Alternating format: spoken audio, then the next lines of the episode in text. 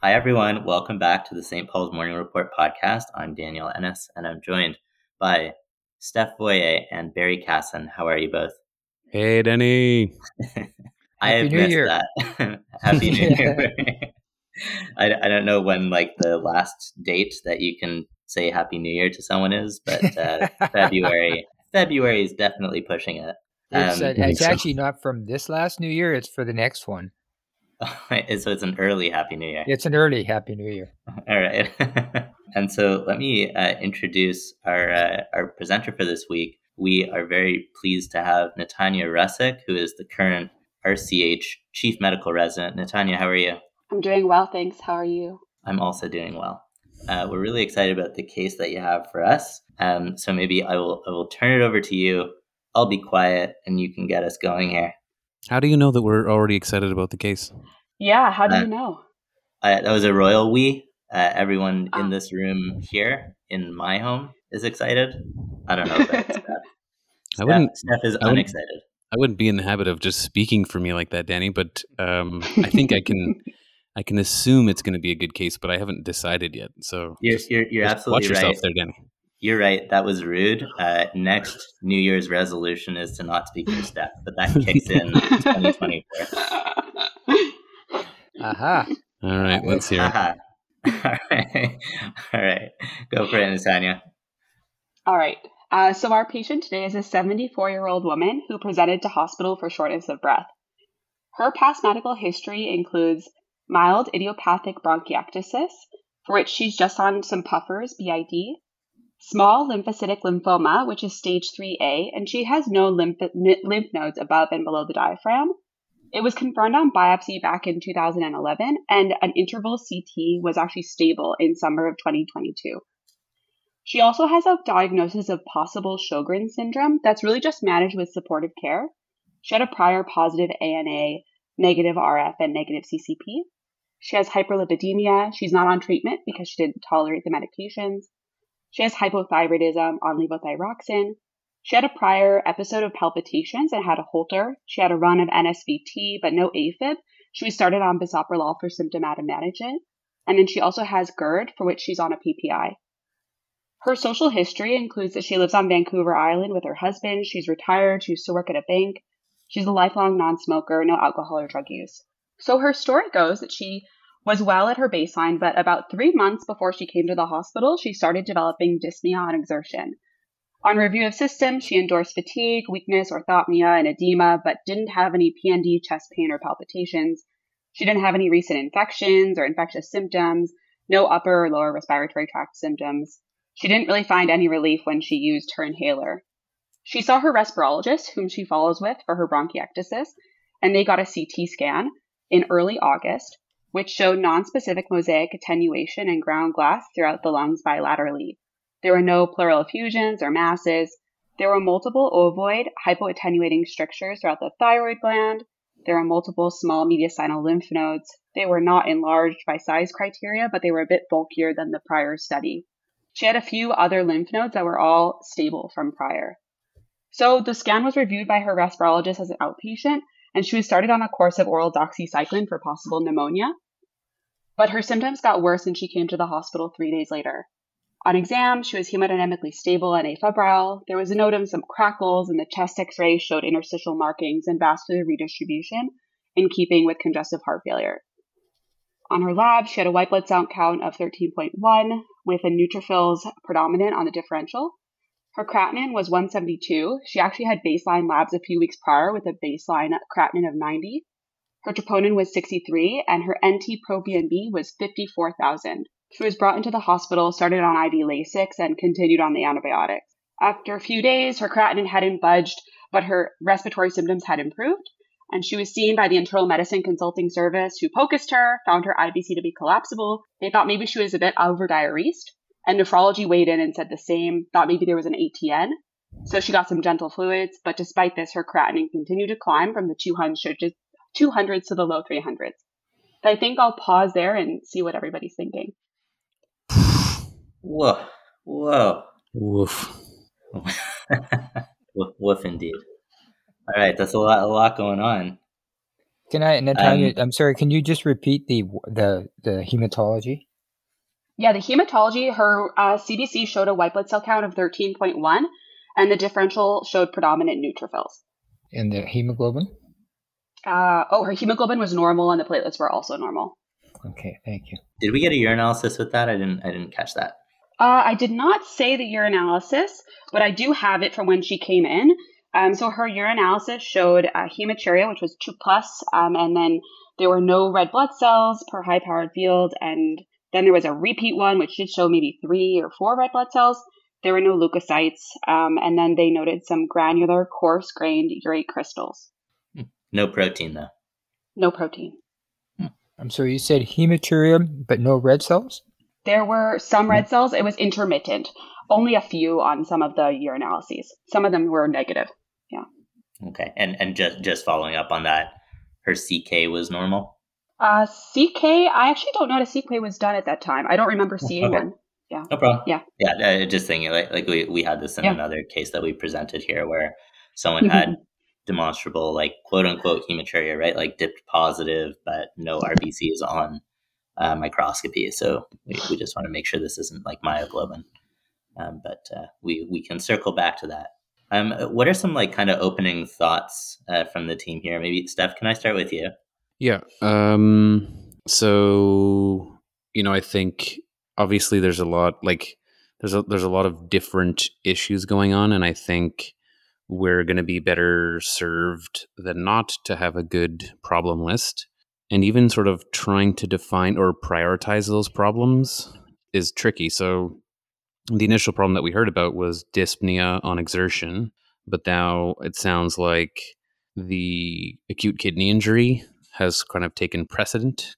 It's it's become a priority because it's that's really bad and that could kill her um, or or severely sort of change the course of her life. So um, I think the acute kidney injury is probably on the top of my list right now. And it sounds like the team at that time and me right now, we have no idea what's causing it because presumably the first thought was that this was cardiorenal and then they diuresed the you know what out of her and then she's dry and my guess is neither of those things is true. She's both not dry and she's not overloaded. Um, she's got an intrinsic renal problem probably.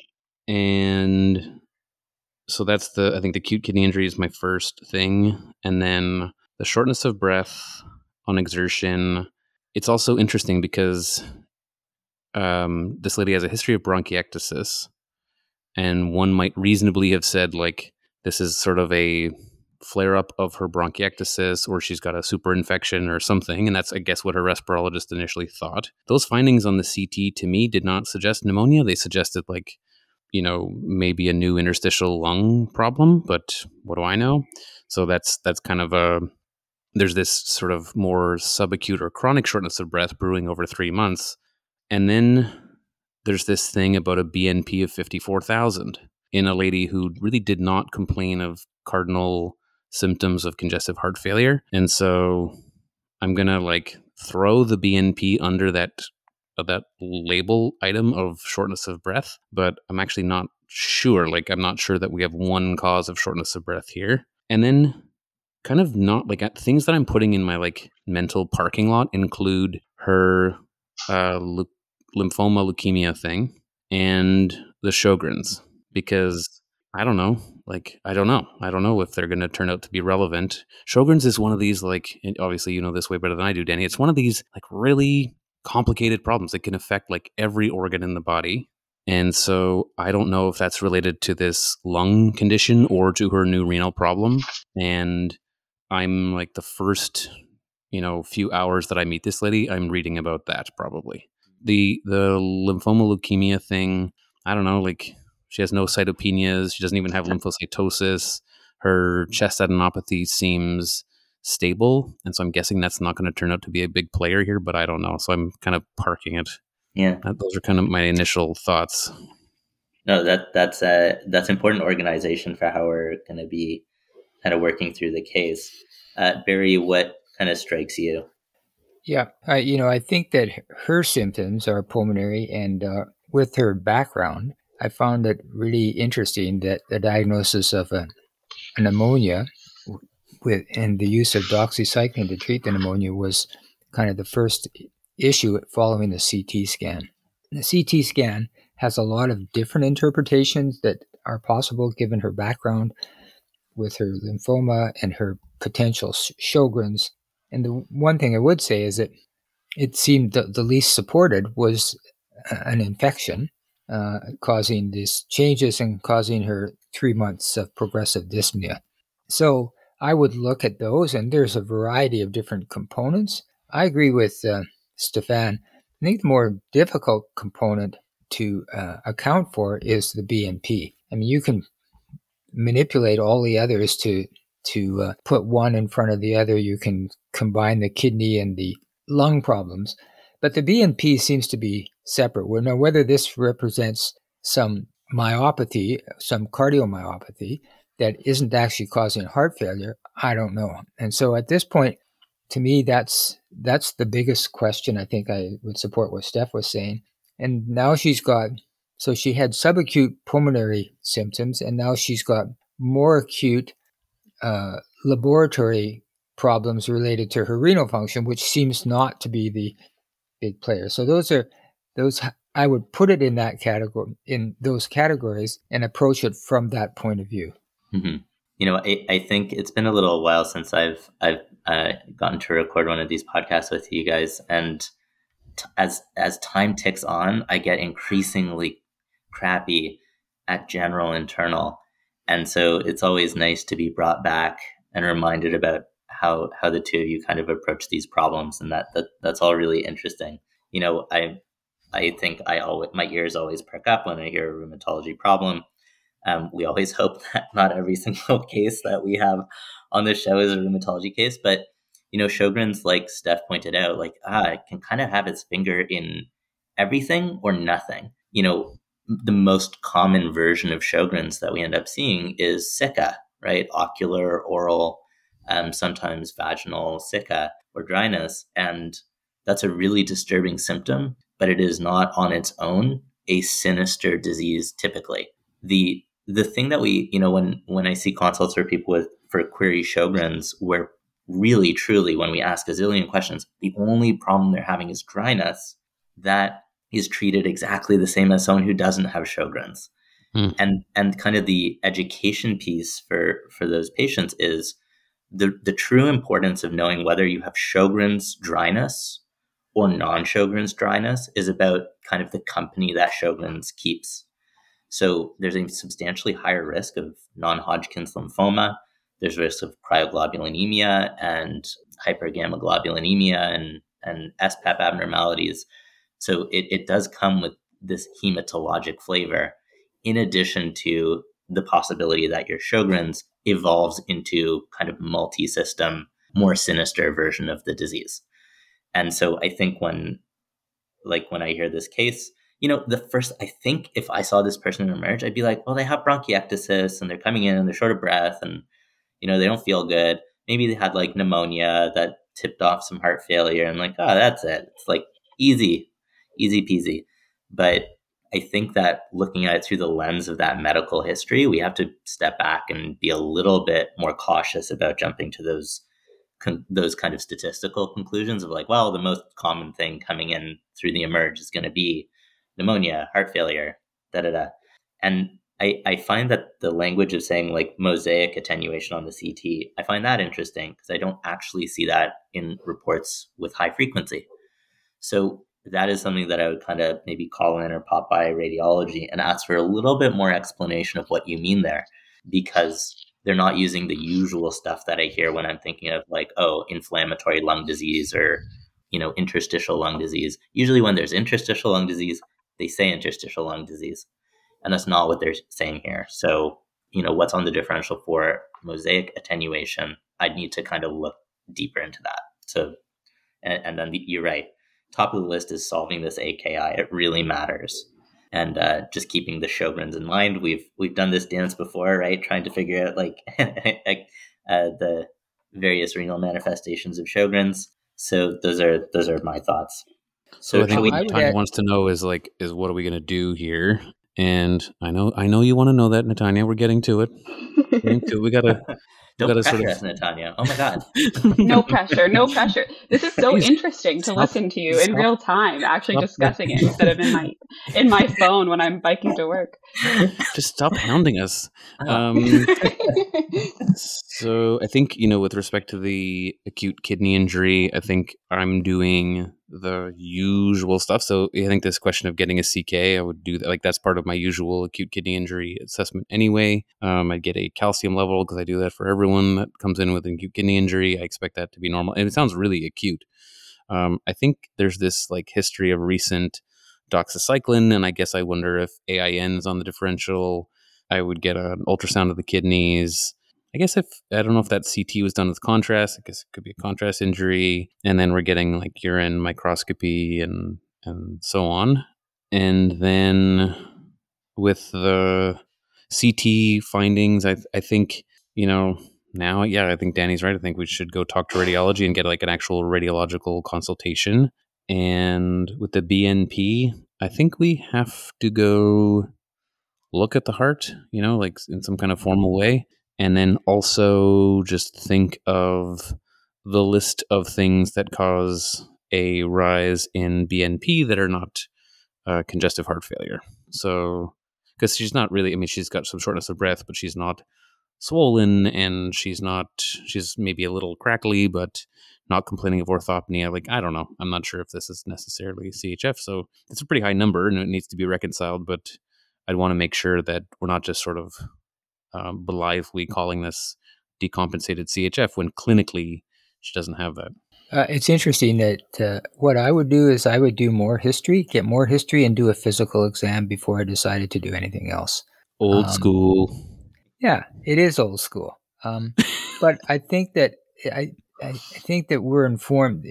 One of the issues is that we're following symptoms in laboratory that may be related, but there may be something on physical examination that's very, very helpful in deciding on which organ system we pursue first. I mean, if her O2 sat is 85%, that's a big indication what I would do first. If her O2 sat was 95% on room air, that'd be something different. So it's it sounds it is old school, but I am old school. So I was teasing. I was teasing. well, that's fine. I don't mind. I, I, I don't mind representing that part of the school that's old. No, I'm, I'm kidding. I, I'm old school now because you're old school. but that's what I would do. So, so maybe we can turn things at this point back over to Dr. Russek. What did you folks find on on examination, and maybe fill So us in on I- those investigations? Absolutely. I did not have the pleasure of taking care of her until later in her hospital course, so I was going off of what was available from her chart review at this time. So, what I can tell you is that she was on room air throughout the beginning of this hospital admission, and I basically told you everything that I know about her physical exam from the time, um, which I know isn't what you were hoping to hear, Dr. Casson. No, no, no. Um, I, I wasn't hoping to hear anything. I, I just didn't know her Something- O2 something, stats. right? Yeah. Yeah, no, she was on room air. Um, but the rest of the workup uh, that has been uh, mentioned, her CK was normal, calcium was normal. Um, her urinalysis I mentioned, and then she had just the red blood cells on microscopy. Um, there were no uh, white blood cells uh, seen on microscopy. She did have a very mildly elevated urine ACR though on 12 at 12.9. Her abdominal ultrasound showed retroperitoneal lymphadenopathy in keeping with her known SLL, as well as mild splenomegaly. There was no ascites, no hydronephrosis in the kidneys appeared within normal limits. And then she had an echo. Unfortunately, from this time in her hospital stay, I don't have access to the full report, um, but it said uh, from the notes from those taking care of her that she had severe increase in LV volume with mild, moderate LV systolic impairment at 40%.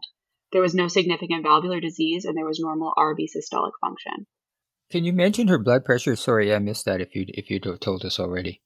It was always normal around this time. Yeah, she was Okay, always thank you. hemodynamically stable, 120s, 130s. Mm-hmm. Okay, so you said dilated LV, and I, I guess if I may, can we just add on like urine electrolytes and such for for RTA? Ooh, I actually don't know that there were urine electrolytes done at this time. I did not write Oh. them down. No problem. Maybe maybe later. Maybe it's not important.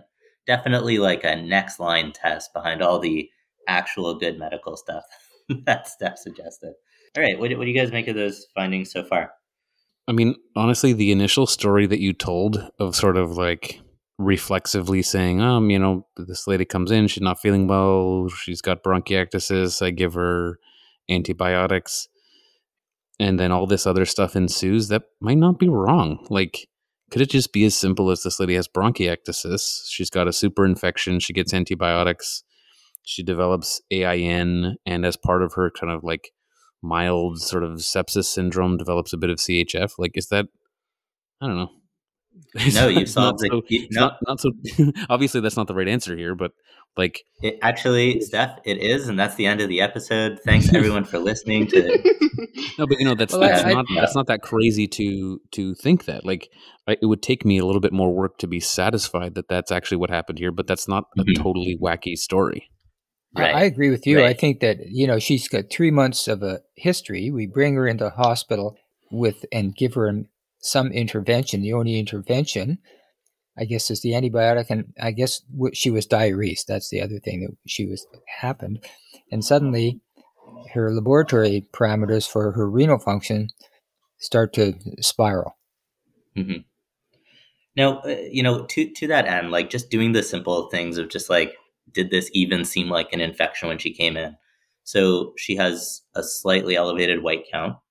As far as I heard, there was no fever. And did she have an elevated CRP even? I know that's not going to differentiate cause, but like even just for flavor of, does she have an inflammatory disorder going on? Do you Or a requ- did- did- procalcitonin. This this could be a good Sure. good situation where you'd use a procalcitonin. yeah, good thought. Did we have any of those things? I actually don't have them. Oh, I think they're great thoughts. Thank you. um, but you know, just to round out like our even just our like, does it kind of fit the classic clinical picture of like infection, not infection? And if it's not infection, then um, it's a, a bit of a weirder story. Okay, and and the other thing that we were going to chase down was to kind of go bother the radiologist and get a little bit more explanation of what they meant or what they were hinting at with mosaic attenuation. Um, did, can we get a bit more clarity on that, or does that come maybe maybe later? So at this time, what I can tell you is that there wasn't any further discussion that was noted with um, radiology or discussion with respirology. She did get a repeat CT later, but that is farther down the line because I- people were curious about the same thing. Yeah. But Yeah, I guess what I, would say is just just what you're saying, Danny, is that you know this. Here's a lady that we've brought into hospital for one reason. We now see another problem. Um, I think what what we would need to decide is the rapidity of her renal dysfunction, and therefore which of those would take priority to investigate first.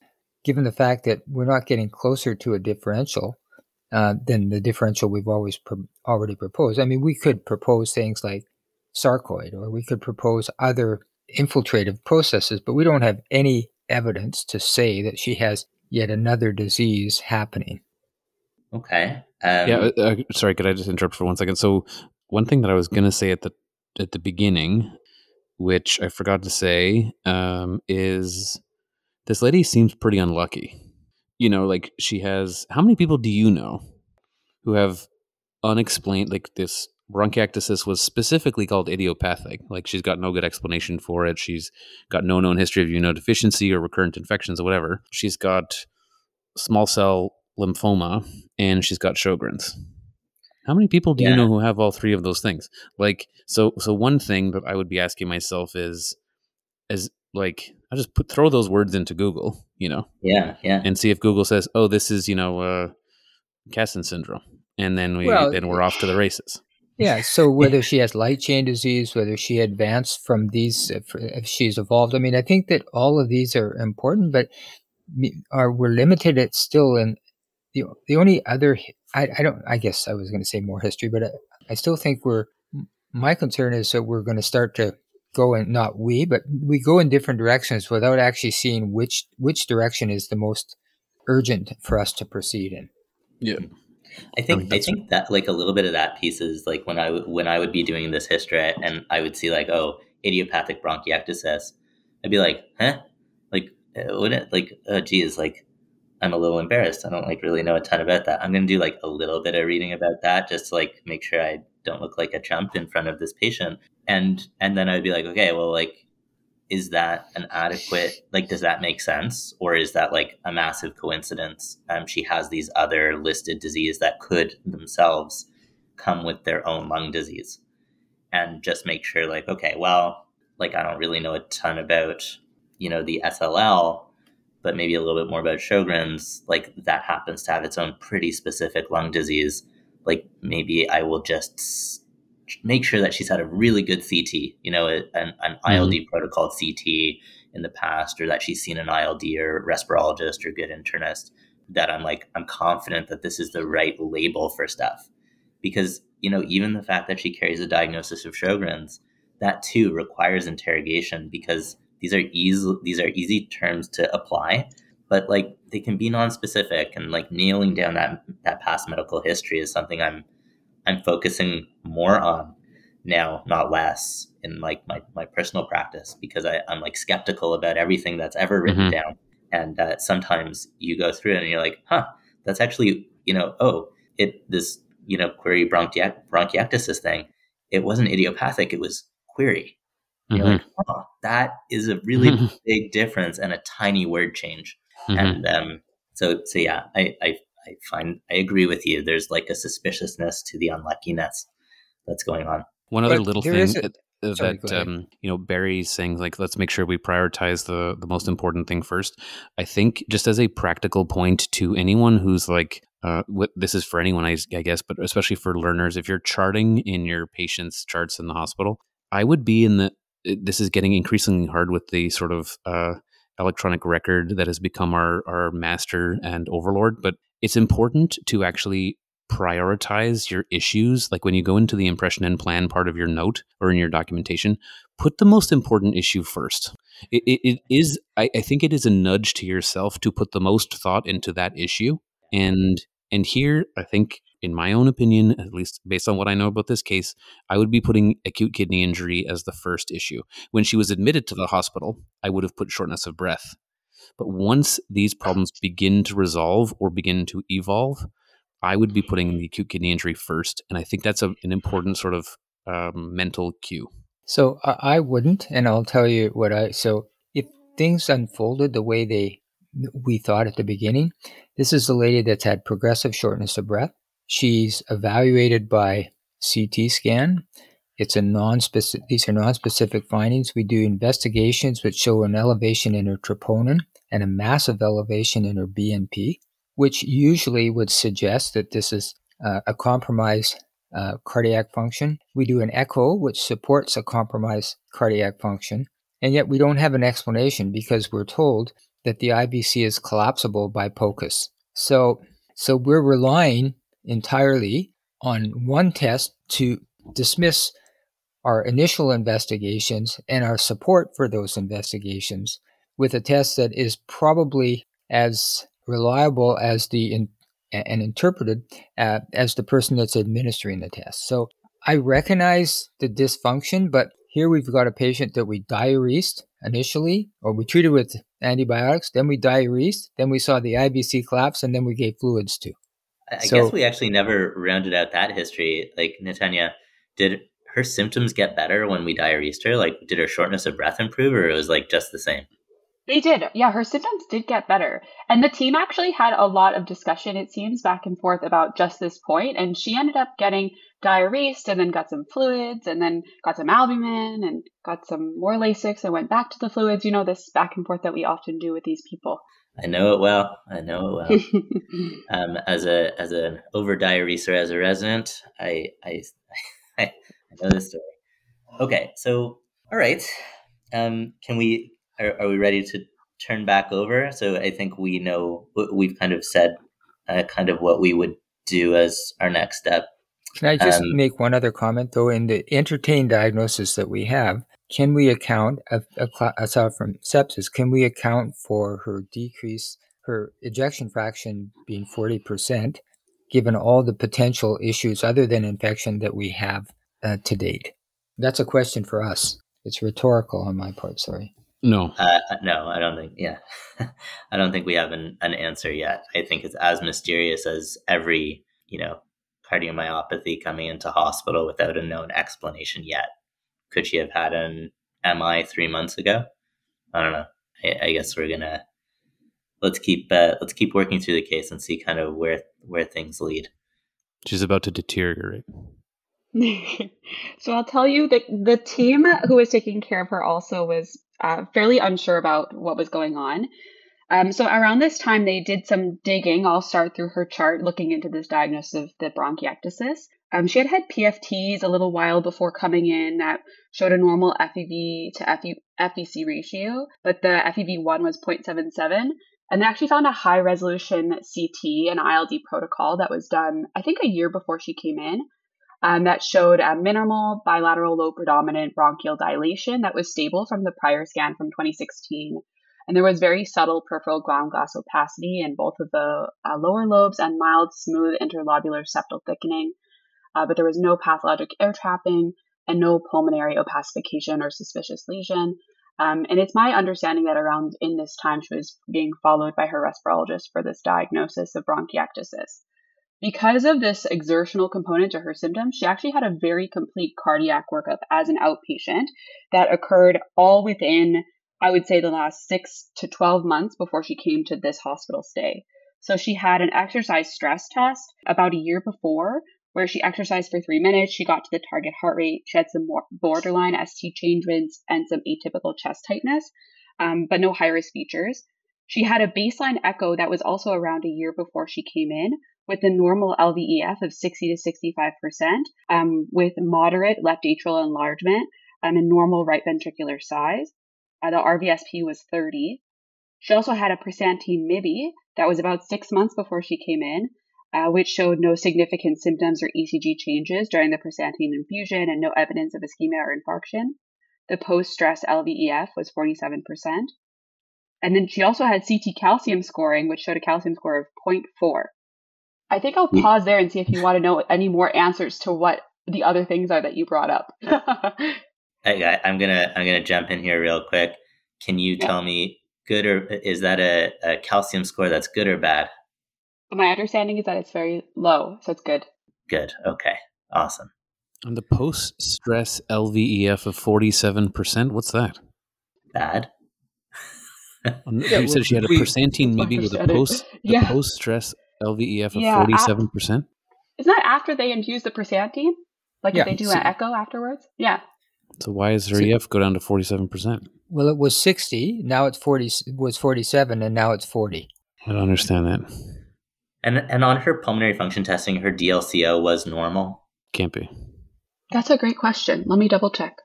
Because like you know, uh, the, the only real thing on my list for mosaic attenuation is infection or like thrombotic disease of some kind. So so anyways, just looking for clues for for like uh, you know pulmonary vascular disease. But I think that ILD protocol CT is really interesting because now we actually do have ground glass opacities, and that that is different language that actually makes me wonder a little bit about her pulmonary diagnosis. You know, but but we're told she does not have pulmonary hypertension. At least uh, by on, echo. On her, That's right. on her echo. Yeah, on her right. echo. Yeah, yeah. And presumably she doesn't have uh, pulmonary embolus or pulmonary thrombotic disease because we would have seen it by con- the contrast that she'd had. I don't. Re- I, I, was it a CTPE? It was not a CTPE. Ah, oh, yeah. sorry, yeah, I misinterpreted that. Anyway, I mean, it's probably not the cause, but just just putting it out there is something that, that that's why I'm asking about like the DLCO on past pulmonary function testing. And as Steph said, like it should, it's probably abnormal if she has some kind of underlying lung disease. And is it disproportionately abnormal? That would be something that would kind of be easy to miss, maybe when you're making that initial diagnosis. Um, if the DLCO is like substantially lower than the rest of the abnormalities, maybe.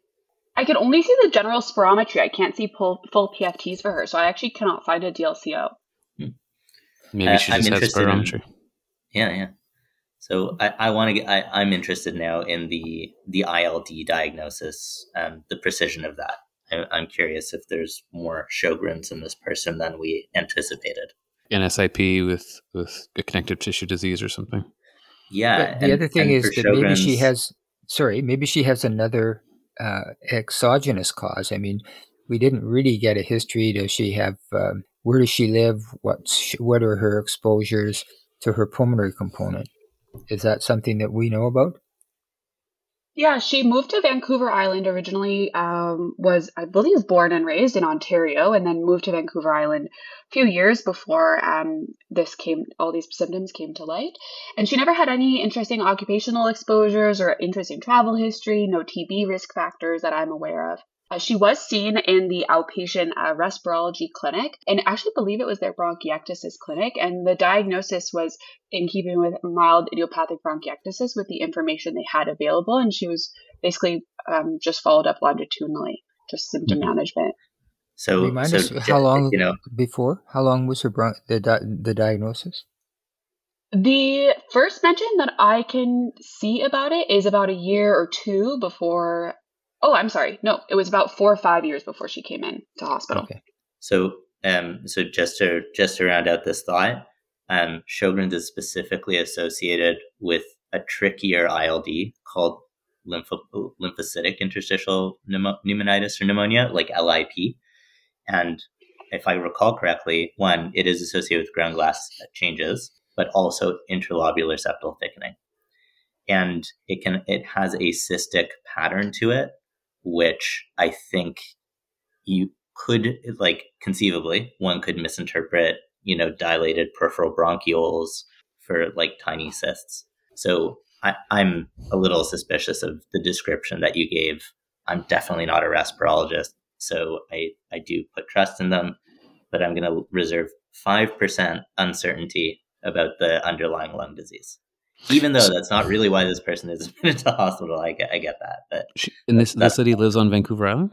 That's right. Hmm. Eh, and Like, where we in had this Vancouver big Island? this big Cryptococcus gattii Yeah. sort of thing. I, I don't know. Just it's probably unrelated, but I don't know. When I hear it's like you know, uh, so and so's uh, driving through Death Valley with a convertible, you know, it's like on an exam question. This is like eh, you have a weird lung thing that nobody understands, and you're from Vancouver Island, and and and and and it's the dyad of Vancouver Island, and this lady is I think of this lady as not immune competent. You know, like right so. and like sidebar steph like what's the answer to that uh, driving through death valley case Um, it's called Valley Fever, right? And it's it's is it Mhm. what is the what is the organism? yeah, Coccidio. coccidia. called? Coccidiomycosis. There you go. that's so great It's the Royal College studying in me. Yeah, oh there wow that's so yeah, funny so Royal College studying in me too. yeah okay so well, should I tell you what happened next? i would love Yeah. to hear what happened next please So the team was all scratching their heads. So they um, sent some workup for intrarenal causes of her AKI. So she had an SPEP, which showed polyclonal hypergammaglobulinemia. UPEP showed mild non-selective proteinuria, primarily composed of albumin with no monoclonal bands. She had kappa-free light chains, which were 239.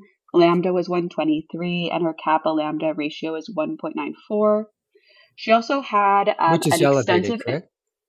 1.94? yeah, but that very right? mildly so. Yeah, mildly yeah, elevated. Yeah, yeah. Um, she also had a full immunological panel in light of her history of Sjogren's and the intrarenal um, kidney injury that they were suspecting. So she had an ANA that was greater than 1 to 640. Negative double-stranded DNA, negative ANCAs, negative anti-GBM. C4 was normal. C3 was reduced, but very modestly so. I was 0.8, and the lower limit of normal on this assay was 0.81. Her SSA was positive. SSB was negative, SCL70 negative, negative Smith and RNP antibodies. Rheumatoid factor was very high at 680.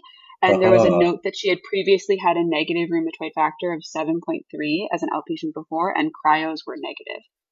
Um, I'll also tell you just now, because this is when this happened, they were kind of scratching their head about this small lymphocytic lymphoma. So they actually gave a call to BC Cancer and spoke to her cancer doctor. Um, and they basically felt that the renal failure and heart failure were suspected to be unrelated to lymphoma because it's a very slowly pro- progressive disease, her type.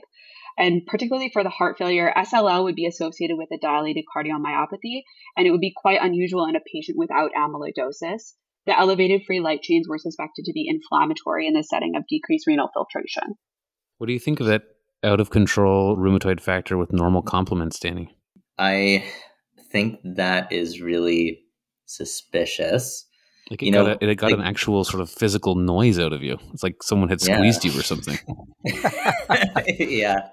Um, okay. When so like I think that an incredibly high rheumatoid factor should, especially in someone who has Sjogren's, should definitely make you think about cryos, which obviously like the team did. If the cryos, if you have kind of a mixed cryo that is actually activating complement, you really should see a low C3 or C4 um, or both. And we're seeing a marginally low C3. So, you know, that that isn't a perfect story, but just because the cryos are negative doesn't mean this person doesn't have cryos. So I would send them again because there's this person has bad renal, like their renal disease is worsening, and the test is notoriously hard to send. So, you know, to build in a little bit of security that this person truly doesn't have a cryo, even though they have this hypergammaglobulinemia and they have all sorts of B cells that are pumping out all sorts of, you know, immune like uh, immunoglobulins.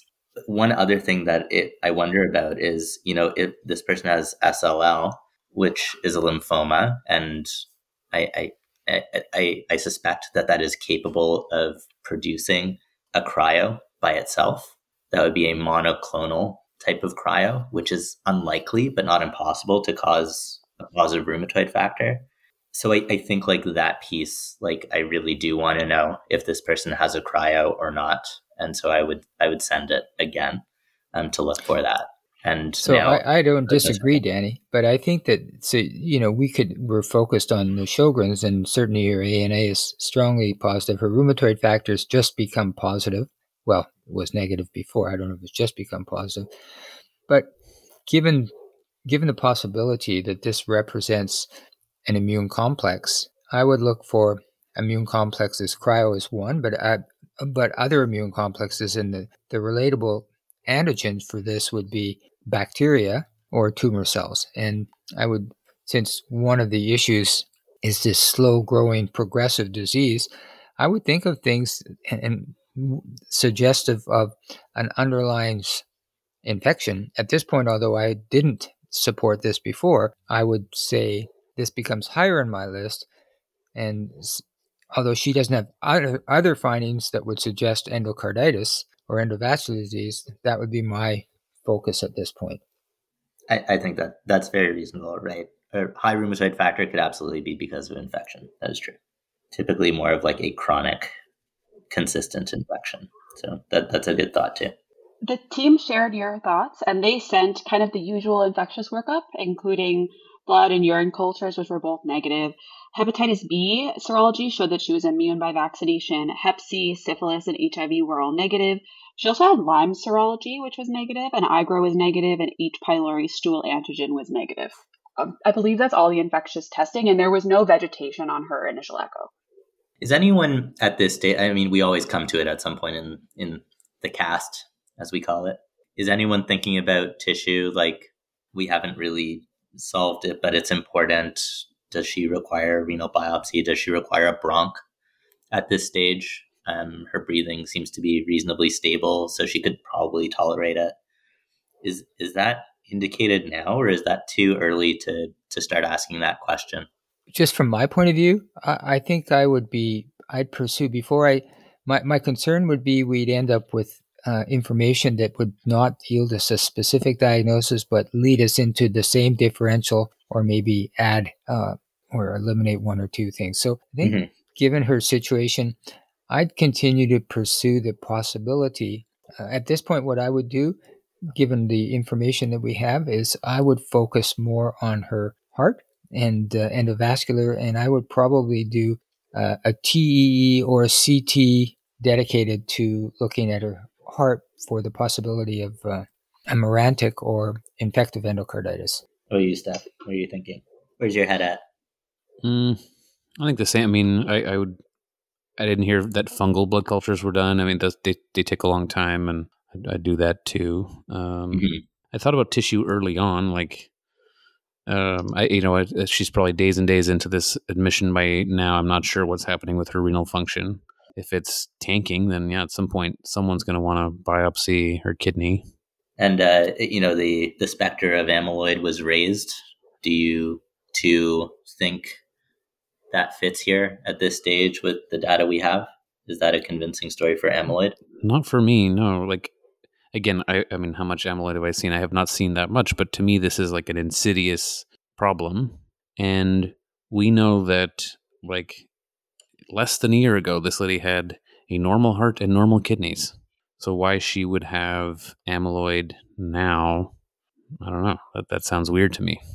So I, I think what I, I would do is I agree with uh, both of you. I don't think I, I thought of amyloid initially. I don't think that's the issue, but I wondered if we could do some non-invasive testing for. inf- So we're looking at blood cultures and urine cultures, but what about galacto? Menin Yeah, for aspergillus. looking at an indirect way to suggest because a fungal systemic disease that would involve the lungs giving a subacute picture involving the heart and involving the kidneys still remains a possibility. Now, whether this is Yeah. related to her Vancouver Island fungus exposure or not, I don't know, but that would be certainly something I would consider. Okay, maybe back to you, Natanya. So Okay. where did where did things go from here? So the team shared all of your same concerns. So she got a cardiac MRI actually, which showed a dilated left ventricle with global hypokinesis. Her EF was 38%, similar to the other testing. There was no evidence of ischemic or non ischemic fibrosis. And then she had no increased T2 signal or late gadolinium enhancement, which would be findings for amyloid. And then she also did get a calcium pyrophosphate scan, which did not show findings suggestive of transthyretin cardiac amyloidosis. She also had a lot of discussions around this time about when a renal biopsy should be pursued. Um, and I don't know if I should turn that back to you, but she's still on Vancouver Island, and this went back and forth among the team um, about whether or not you would uh, call down to the lower mainland to transfer her at this time. Where is she on Vancouver Island? I believe she was in Campbell River. Snug Oof, Yikes. I mean, Campbell River's a lovely place, um, but I think if I had like multi organ failure, I might be hoping to go not necessarily to the lower mainland, but at least to Victoria or Nanaimo. It's pretty, yeah, it's a pretty small place to be dealing with a big matzo ball like this. they, as they as shared matzo your balls concern. go, yeah, yeah. as matzo balls go, it's a pretty big one. It- your son is Yeah. not Farley, it's Farfel. Oh. So Um, Yeah, so I- she was she was transferred to the lower mainland. Um, there was discussions with internal medicine and nephrology, um, and so she was transferred to VGH, and that's where I met her. So she gets referred to a number of subspecialists right out of the gate, um, as as one does when one arrives at VGH. Um, so nephrology was involved for the renal biopsy, um, and they suggested that uh, the differential remained broad and included a number of GNs. And then cardio was also involved. Um, and they summarized the case as follows. So they said it was unlikely a cardiorenal um, syndrome leading to her renal impairment, although her they also found her in her elevation in the NT-proBNP to be interesting as it was quite discordant from her clinical exam. They surmised that this was due to her poor renal function. It was trending down slightly. I believe a repeat went from like 54,000 to 43,000. They did not attribute her renal impairment entirely to poor cardiac output. Um, and they would have suspected that her EF would be more severely reduced, leading to this level of uh, renal injury. Although I will say her creatinine remained in the mid to high 300s at this time. Mm. They didn't suspect any infiltrative disease. There was low suspicion for ischemic disease, no wall motion abnormalities in the recent negative workup. And they actually said that there was a low utility for a cardiac biopsy because of the lack of focal cardiac MRI findings. They suggested a possibility that this could be related to Sjogren's or paraneoplastic syndrome, but they would do a coronary angiogram to rule out any obstructive disease. And uh, cath was done a few days later, which showed very minor non-obstructive coronary artery disease. Can I can I just ask for a tiny bit of clarification there? So they said this could be related to Sjogren's, like they were talking about like the, the cardiac disease. So this is around this time, everyone is just saying that they thought all of her disease process could be related to Sjogren's versus a paraneoplastic syndrome. I mean, isn't that kind of always the way that, like, for multi organ types of diseases, you could always, you know, draw the circle around everything. You could make it fit. And I, am actually not saying that is not that. That that has kind of been what what I've been working on. while uh, Barry and Steph have actually been trying to solve the case. But okay, I mean, like, I, I'm still curious about the mechanism of the heart failure and how that ties kind of directly into Sjogren's per se. I'm not seeing it, but that doesn't mean it's not a real thing. I, I think everyone's kind of like said the same thing, which is like, Jesus, BNP is awfully high. Like, what eh, can we like just a quick review of like the list of things that cause a enormous BNP, like BNP, like it, like back to like embolism is a possibility. Mm. Like I'm I still find that to, like we have not interrogated that aspect of it. Renal failure could bump it up. Heart failure, we've kind of talked about. I guess yeah, I, I wonder. Mean, I, I, mean, her creatinine is 400. Like, could she? could this just be, you know, BNP just building up? Like, is this all just related totally. to a kidney injury? Like, are, are totally. we even measuring heart failure at this point? The the numbers are, are relatively mild. Um, I'm not saying she doesn't have heart failure. Like, she's got some LV dysfunction, but the the workup is pretty normal. Yeah. Um, she's got some idiopathic thing that is lowering her LV function, but it, you know, I, I, it seems unlikely to be the core phenomenon. I think it's an epiphenomenon. I think there's something that's doing that, and that's the thing that may be also screwing up her kidneys and her lungs. I don't know. Fair, fair enough. That that makes good sense. All right, so I, I kind of think that we need a little bit of tissue from somewhere. Um, I think I would probably look at that uh, renal biopsy. Did did yeah, they the did they go ahead with it? Yeah, totally. So I think a bronch would be very reasonable to like to kind of solve that one. She's not that sick. You can go in there. You could wash some stuff. Um, you know, this is the, the the Goldilocks zone where you can actually get a bronch. You know, she's not too hypoxemic, and she's sick enough, and and it's a diseased tissue. I don't know. I'd be curious. Totally. Was was the team at VGH similarly curious? You know, it's interesting. The team was very kidney, curious about her kidney disease, but did not uh, postulate uh, respirology involvement at this time. Uh, but she did get a kidney biopsy, uh, which ended up showing, as it always does, more than one pathology. So it showed acute and chronic thrombotic microangiopathy and acute interstitial nephritis. Oh. Boo.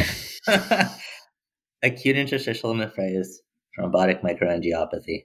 Okay. So the the AIN's not that surprising, I suppose, with the doxycycline, maybe. But the microvascular sort of thrombotic microangiopathy, that's hmm, that's surprising. Did they do any that. stains for uh, for fungal elements in those uh, in the renal biopsy? Let me look. I don't. If there were any stains done, they were negative, but let me double mm-hmm. check. Sounds like it was not on anyone's radar at that time. It wasn't. You'd have no. to ask for something like that, kind of special. Yeah, I don't. I don't see that it was done. Hmm. So how does how does this adjust things for us in terms of like infection?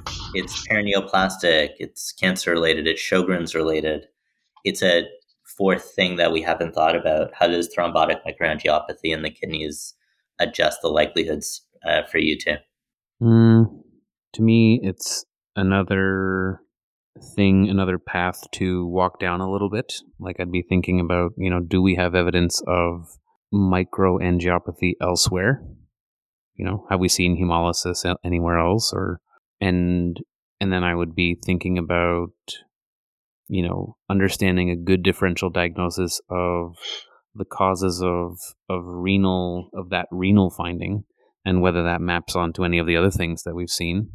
Yeah, I think that I would support what um, what Stefan said. I think Stefan's initial observation was she deteriorated in hospital. What about an acute interstitial nephritis related to medication? And I think that's that's how I would look at this. This is possible. The idea of Sjogren's and its related problems with the kidneys, I would consider. But I guess to me, this doesn't change the needle at all. And that was my concern that when we were doing this, that it really doesn't change the her presenting problems are cardiopulmonary. Our anxiety is more renal. And she and I, I think that her investigation should be more cardiopulmonary. And we've done a lot of cardiac find uh, investigations, and I would have suggest I would suggest that pulmonary would be the place to go. Mm, same. Cool. I agree. I, I think like you would like when you would get that result, I think I would sit down, look up if like look up, okay, differential for thrombotic microangiopathy. Obviously, like I would need a refresher. And then I would think about is there a potential relationship to the diseases she already has or the differential we've already come up with?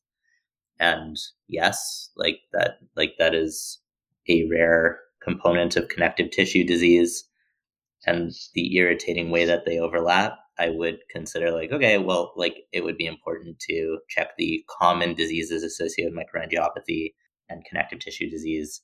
I would check antiphospholipids um, as part of like the Sjogren's overlappy syndrome.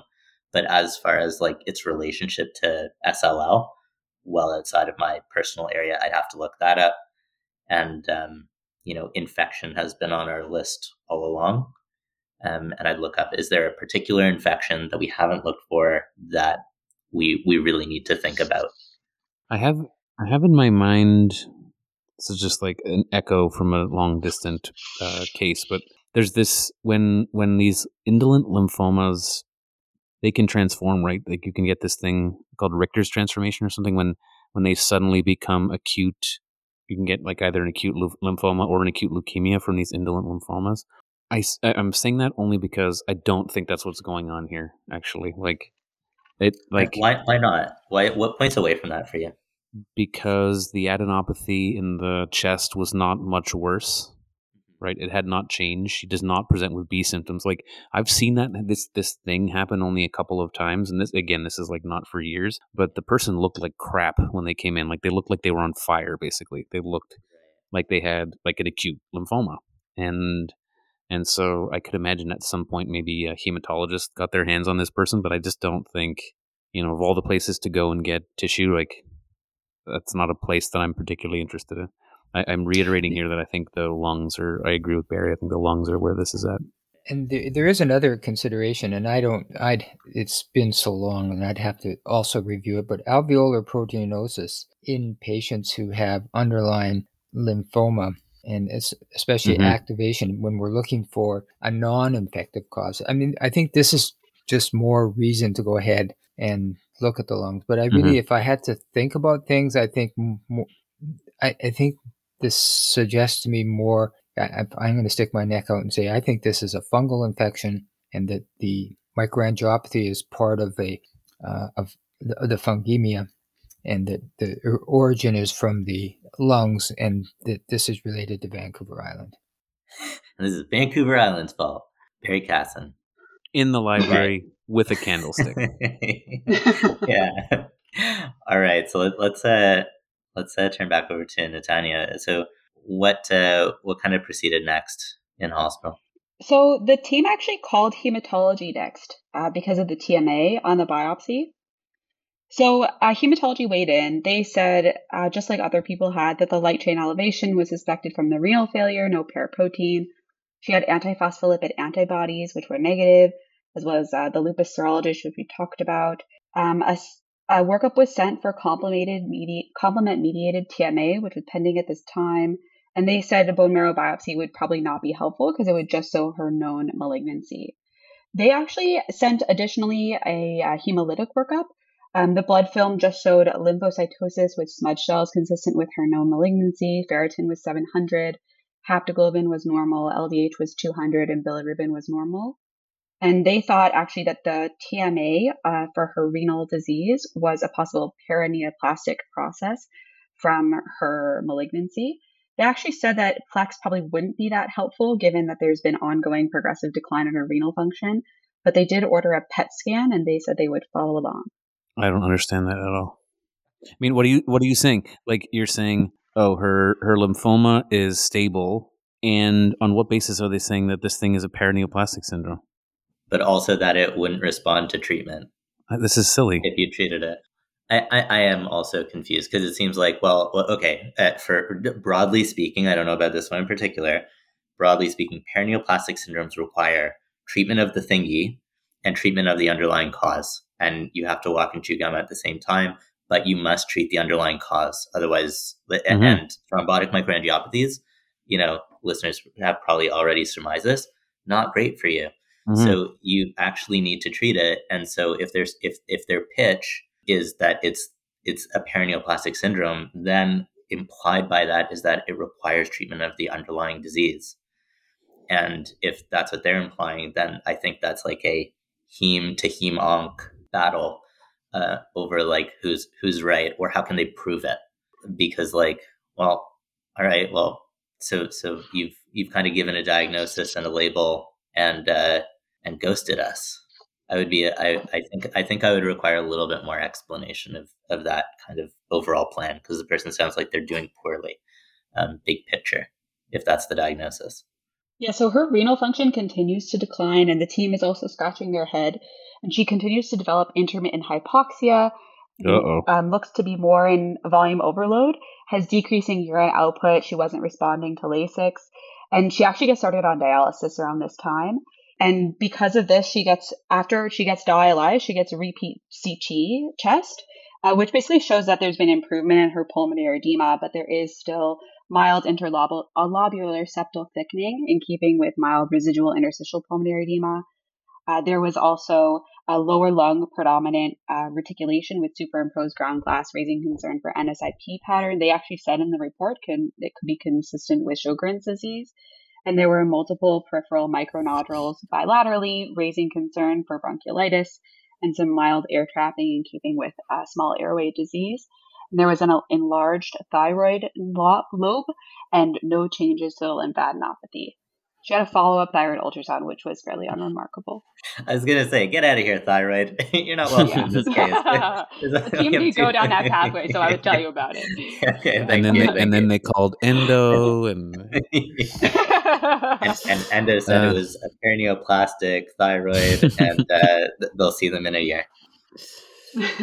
I don't like okay. this. We're gonna miss our window where we can bronch this lady. If she gets sicker and more hypoxic, we're gonna miss it. I don't like We're missing this. it totally. Um, okay, I, I, this is an easy one. I really do think a respirologist needs to be involved, and I would absolutely ask them to consider a bronch um, if I hadn't already. Any any disagreements with that, Barry? No. Natanya, so they would... came by. They eventually did come around this time, and they attributed all of her all of her pulmonary all of her uh, pulmonary symptoms to pulmonary edema and there was no discussion of bronching her. So she just got diuresed and dialyzed. I'm not kidding. Get out of here. Yeah, and, sorry, and, and everyone. A, a, reminder to all listeners that, like, we were not there. We are hearing the story yeah. after the fact. You know, we are not doing this podcast to criticize people who are involved in the case. So we are, yeah, I know. That's why Barry's here, but the rest of us are not here to do that. But that seems sort of like missing the forest for the trees a little bit. Like also, I, I like importantly, as you said, her last CT ILD that she had had like a year or two or four ago, there was interlobular septal thickening. And so I, I would just like, are you sure they did say in this report that it's probably residual pulmonary edema? Are you sure? Or is it a very similar distribution to what they had you know, a, a year or two ago because I'm suspicious that it's not all pulmonary edema. It's probably a mixed picture, but uh, I don't buy that. What do you guys think? I'm unhappy. I'm unhappy. Not not like generally. I mean, just in this case. Same. Yeah. I, I, think I call. I feel like I, am at, yeah, I'm at a bit of an impasse here. Like we have no. I don't know, but if, maybe I just passed out here for a second. But we have no idea what's going on. And, like and no one, no one has a good explanation for what the hell is happening here. Right. It's not great. Right. It's not. I mean, we, she could have been in the same position in Campbell River. Actually, yeah, they were. They were getting more done. um, okay. I, I'm. I'm actually really interested. Like, so. So, how did General Internal actually like?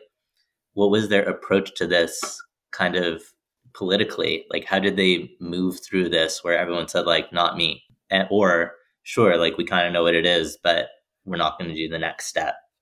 And and you're stuck with this patient where you're like, oh, okay, well then I guess they just then I guess they're perfectly healthy, right? Like they can so, go home. Yeah, I mean, is, is, if if I'm the if I'm the attending here, I what I imagine was probably happening was like you're trying to uh, quarterback between I guess at this point Rheum and Heme. I don't know.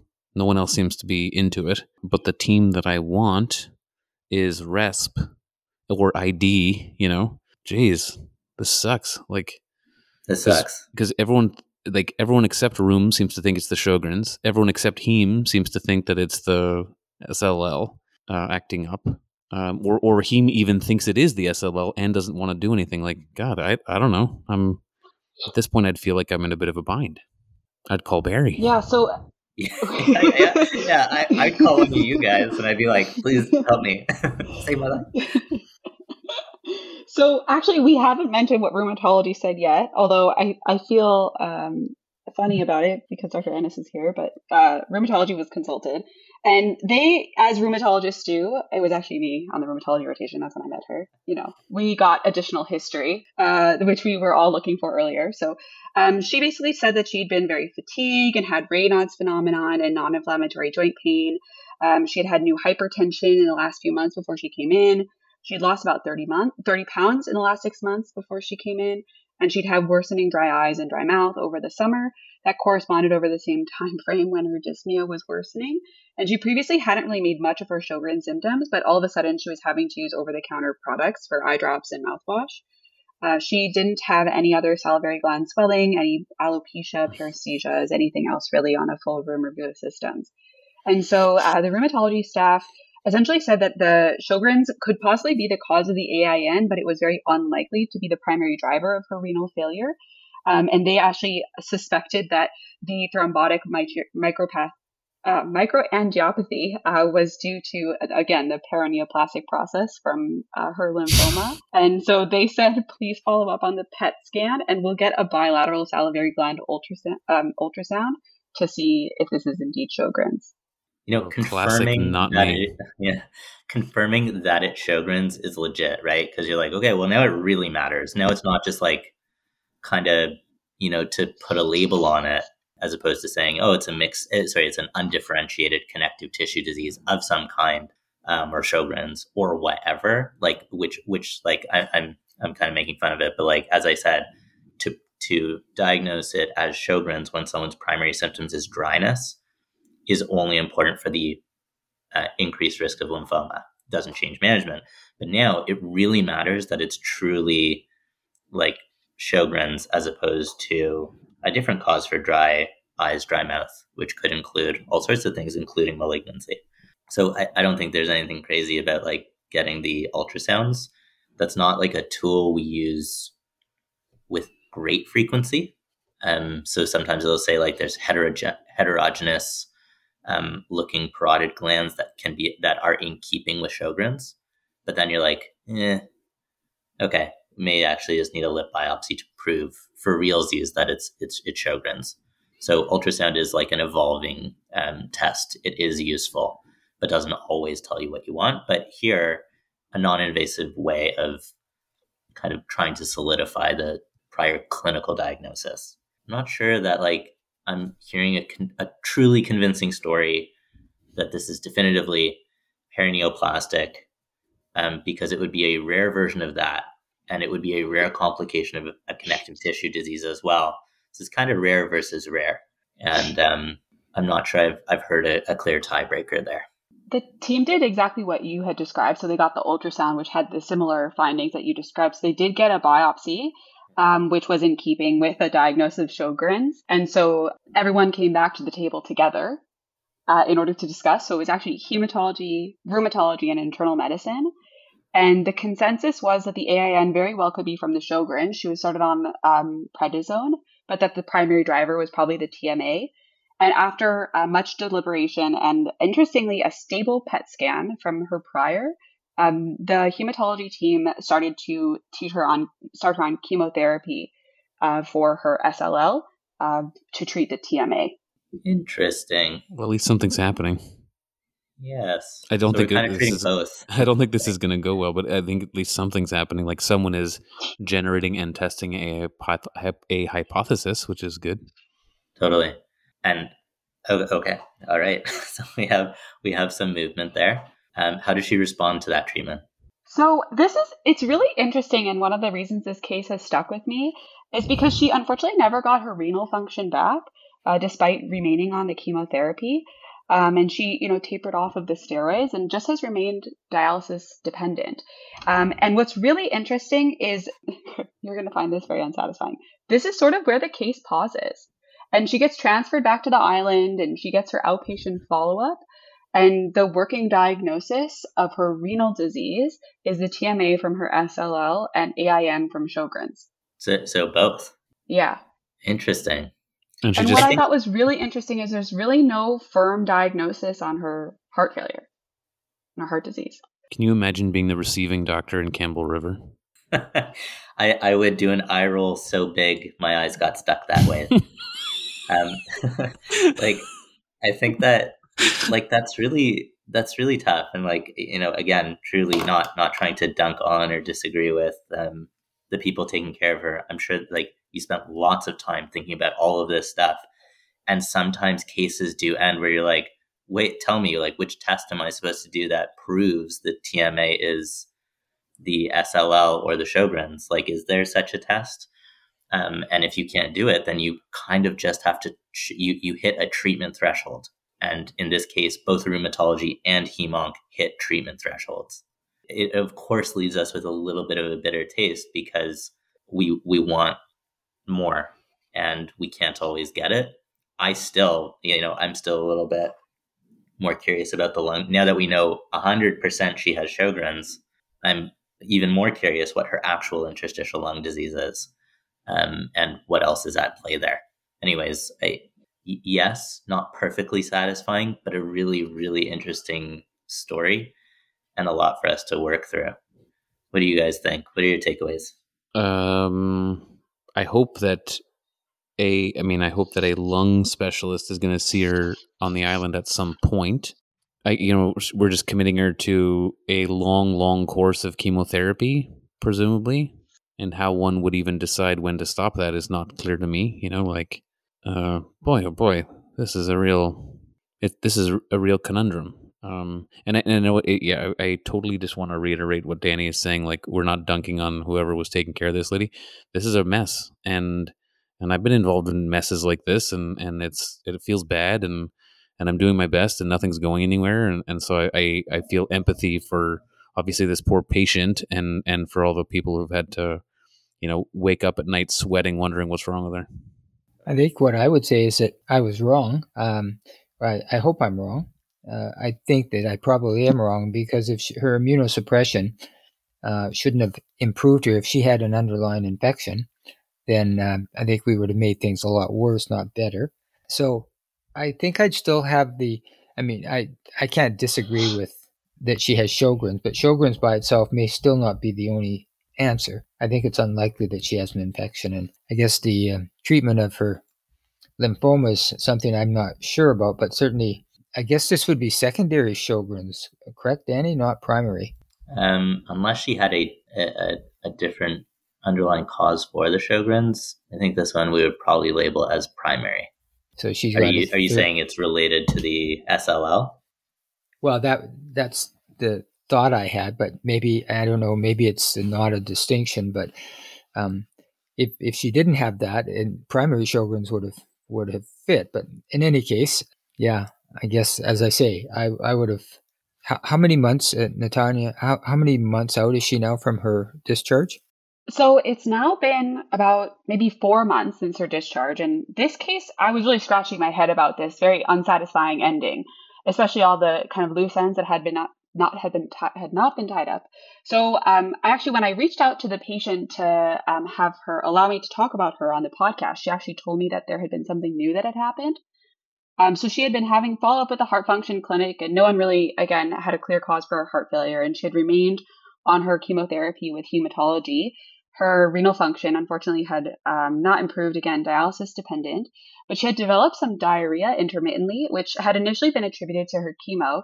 Uh, but then she started having severe abdominal pain, and she actually went to the emergency department. This is not too long ago, and she had a repeat uh, CT abdomen and pelvis, uh, which showed uh, persistent retroperitoneal lymphadenopathy with interval increase in the left periaortic and aortocaval lymph nodes with new peritoneal and omental nodules, with a large conglomeration within the left lower quadrant, layering adjacent to the descending colon, all in keeping with peritoneal carcinomatosis. And there was a larger focus of peritoneal deposit that was amenable to biopsy. There was a moderate amount of free fluid, again, that's new from prior. And there was a new endometrial thickening corresponding. She actually had an, an abdominal uh, pelvic ultrasound, I'm sorry, like six months before this whole thing started that showed some very mild endometrial thickening, and this was persistent and uh, progressive from prior, in keeping with endometrial hyperplasia slash malignancy. And so, yeah, that was the new finding. Was it biopsied?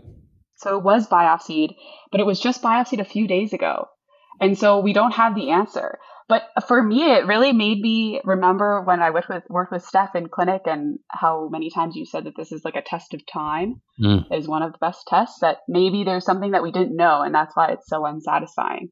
I'll well, say it. I'll say it here again, Barry. This is for your benefit. What I tell residents, the the mm-hmm. actual mm. quote is the the three the two best doctors in the world are time are time and Google, and yeah. and the third best is Barry Caston. Well, thank you for that. I don't think I did so well in this, but but I think that uh, it's it's hard to believe. It's hard to think that she's got lymphoma in her uterus, and uh, and we're treating her for lymphoma, and, and it, it's become more aggressive. So uh, somehow it doesn't all hang together. Natanya, can she, can she just have endometrial cancer? I will let you know. Yeah, that's what the team is wondering. So her specialists at BC Cancer are actually wondering if she um, unclear the chronicity. Like, was it the whole time, or is this new? That she truly is very unlucky, as you have described, that she probably has a gynecological malignancy. Um, so biopsy of the omental lesion was taken, and also um, paracentesis for cytology that is pending. Wow. Yeah, it's uh, it's it's really interesting. The, uh, the, the especially this diarrhea. So does she have implants? Did, did, did anyone look in her colon? Does she have ischemic areas in her colon?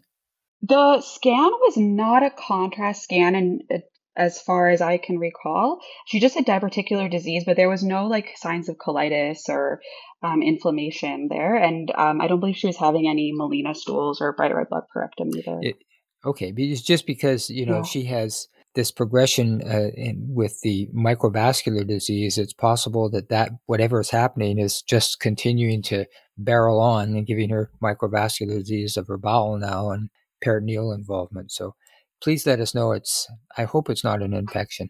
If if she gets diagnosed with cryptococcal endometritis, please let Barry know immediately. yeah. Right away. I will let thank, you know. Yeah. Thank you, Natanya. Well, Natanya, thank you so much. That's a really interesting case, and uh, thanks to you, gentlemen. Nice to nice to talk with everyone. Thanks, Natanya. Hey, thanks, Danny. Thank you. Yep, Natanya. All right. Bye, everyone.